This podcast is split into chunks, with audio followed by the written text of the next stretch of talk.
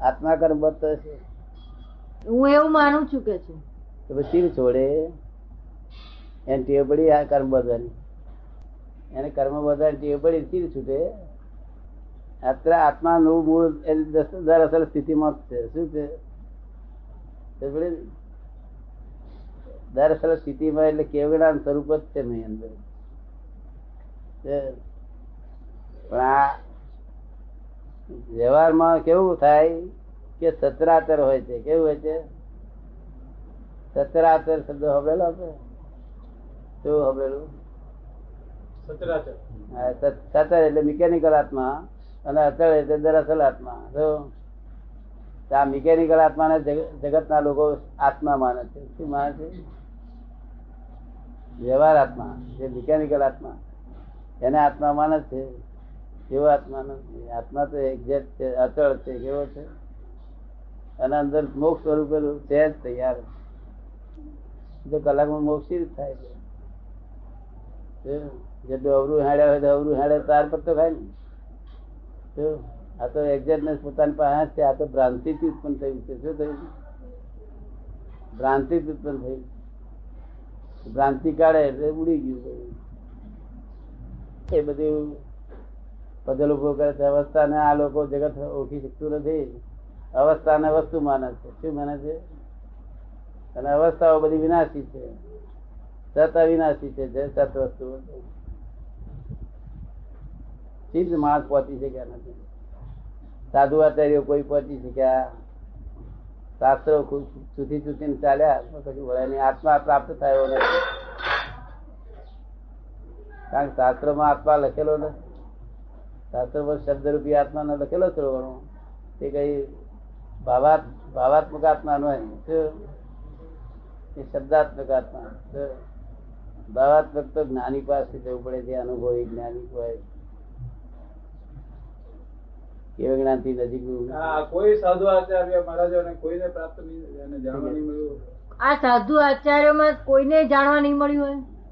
ના હોય આ કામ જ ના હોય ને. આ કાળ સ્વાભાવિક જ ના હોય. આપણા તે આપડા કયા મહારાજ પેલા? આનંદ આનંદગંજી મહારાજ. આનંદગંજી મહારાજ કયા ને? આનંદગંજી મહારાજે બીજા તીર્થંકર ને સવના કરી છે. હે અજીતનાથ આપે તો ક્રોધ માન માયા લોભ રાગ દ્વેષ બધા જે દોષો છે એને તમે જીતીને બેઠા છો ને અજીત કહેવાય શું કે છે? અને એ જ રાગ દ્વેષ ક્રોધ માન લોભ મને જીતી લીધો છે. એ તો હું પુરુષ પણ કેમ કહેવું કે શું કે છે? હું પુરુષ પણ કેમ કહેવું કે પછી એમને લખ્યું છે કે આ તમારો જે માર્ગ છે, એ દિવ્ય ચક્ષુ વગર પ્રાપ્ત થાય એવો નથી.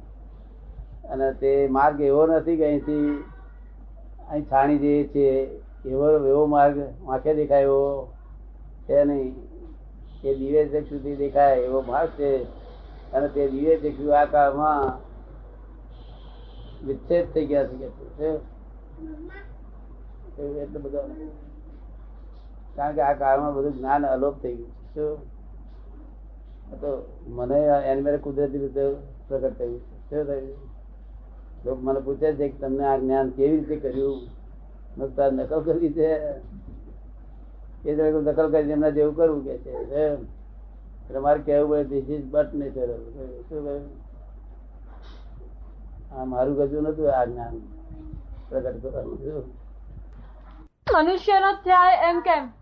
હા એટલે એટલે દેવ લોકોને બંધન નહીં નરગતિના લોકો લોકોને બંધન નહીં.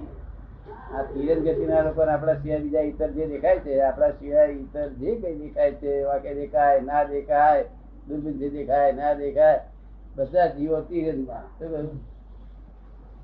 મનુષ્ય સિવાય જે દેખાય છે જીવો બધા તિરજમાં મકાન ના કાઢ્યા દે તો? સંસાર દુઃખદાયી છે એમ લાગે, તો મોક્ષ ખોળે મોક્ષ કોણ ખોળે મને તેમાં પણ એવો નથી ગયો કે જે મને સંસાર દુઃખદાયી ન લાગ્યો હોય. કારણ હું એક્ઝેક્ટ સમજતો હતો ને હું મકાન આવતો મકાન? મકાને ખસેડી નાખે એટલે સંસાર દુઃખદાયી લાગે જ નહીં ને. તમને કેવું લાગે?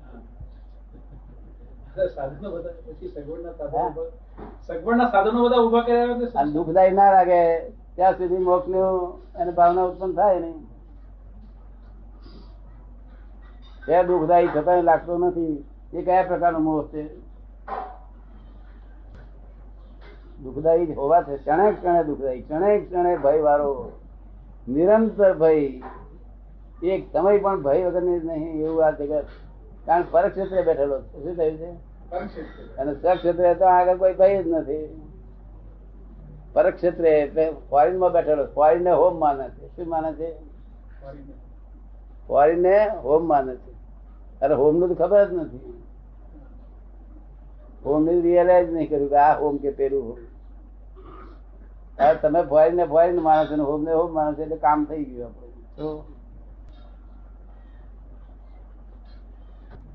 તમે લાલભાઈ સાહેબની સાથેની વાતમાં તમે બધા કે આટલી જાતના મોહ છે. તેમાં હું ભૂપેન્દ્ર છું એ કઈ જાતનો મોહ હું ભૂપેન્દ્ર છું તે? કઈ જાતનો મોહ ના એ મોહ નથી. એ એ અજ્ઞાનતા છે હું શું છું એ નહીં જાણવાથી લોકોએ કહ્યું ભૂપેન્દ્ર એટલે આપણે માની લીધું માની લીધું એ મોહ તો રહ્યો ને. ના એનાથી મોહ ઉત્પન્ન થયો એનો જ મોહ ઉત્પન્ન થયો. અજ્ઞાન એ અજ્ઞાનતા છે અને અજ્ઞાન થયું મોહ ઉત્પન્ન થયો જો પછી અજ્ઞાન છું એ જાણ્યું એમાં મોહમાં આવે. હે? અજ્ઞાન એ મોહ નથી એમ. અજ્ઞાની મોહ નથી અજ્ઞાન મોહ કેમ કહી કહેવાય અજ્ઞાન એને મોહ કહેવાય ને જો. અને અજ્ઞાન એ કશું, એ- અજ્ઞાન છે નહીં ખરેખર. જો. એ તો અપેક્ષિત રીતે અજ્ઞાન છે. શું છે? એ એક પ્રકારનું જ્ઞાન છે. અજ્ઞાન એક પ્રકારનું જ્ઞાન છે ને. પણ તે આપણને જરૂર નથી. માટે એને અજ્ઞાન કહીએ છીએ. અંગ્રેજો અને અજ્ઞાન કહે જ નહીં. અંગ્રેજો કે ફોરેનના લોકો તમે હે? આ તો આપણે એકલા જ કહીએ છીએ. તે આપણે અમુક જ માણસો એને આનું જ્ઞાન જ કે છે.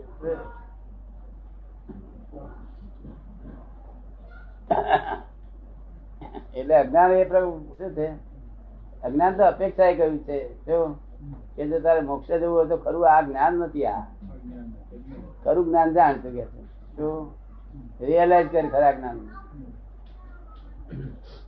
અને જ્ઞાન એ જ આત્મા છે, એ જ કેવા જ્ઞાન સ્વરૂપ છે. એબ્સોલ્યુટ સ્થિતિ છે ત્યાં ભય છો ભય છો તે એવી સરસ સ્થિતિ છે કે એવા આર પાર નીકળી જાય. એટલી સૂક્ષ્મતા છે પોતાના પોતાના સ્વરૂપની પોતાના સ્વરૂપની સૂક્ષ્મતા છે આવે એને કઈ જગ્યાએ અડચણ આવે? એને કઈ જગ્યાએ અડચણ આવે? અવરોધ ક્યાં હોય? એવું પોતાનું સ્વરૂપ જો જાણે ને, તો પછી કશું જ. એટલું બધું એટલું બધું સૂક્ષ્મ છે કે એને કોઈ વિષય ભોગવ્યો જ નથી આત્માએ. આત્માએ ક્યારેય પણ વિષય ભોગવ્યો નથી. આરોપણ કરવામાં આવે શું થઈ છે? પોતે મૂળ આરોપણ કરે પોતાની જાત ઉપર પછી હું જ ભોગવું છું એમ કે છે શું કે છે? આત્મા એ ભોગવું. આત્મા સૂક્ષ્મ છે વિષયો સ્થૂળ છે બેને મેળ જ ના પડે. આત્મા તો એટલો બધો સૂક્ષ્મ છે કે આખી ઇલેક્ટ્રિકની ભઠ્ઠી ચાલતી હોય મોટો એ હોય તેની વચ્ચેથી પસાર થાય છે પણ એને અડે નહીં એટલી સૂક્ષ્મતા છે આ સ્થૂળ છે. આ ભઠ્ઠી બધી સ્થુલ અડે જ નહીં સ્થુલ અને સૂક્ષ્મ બેને અડે નહીં હમામી હવે આટલી બધી સૂક્ષ્મતા સમજે તો કઈ ગપ્પે ગપ સમજવા જઈએ દાડો ક્યારે આપડા આચાર્ય મહારાજ આવું સમજવા ચાર પાયા આવે. ક્યારે પાયા આવે. આ પુસ્તકો આપડે ગયા ને તે વાંચ વાંચ કરે. ક્યાં તીર્થંકરો જ્ઞાન જોયું કેવું જ્ઞાન જોયું? અને આજ વાતે ક્યાં આવી? કેવું ના ને એવું સમજ્યા લોકો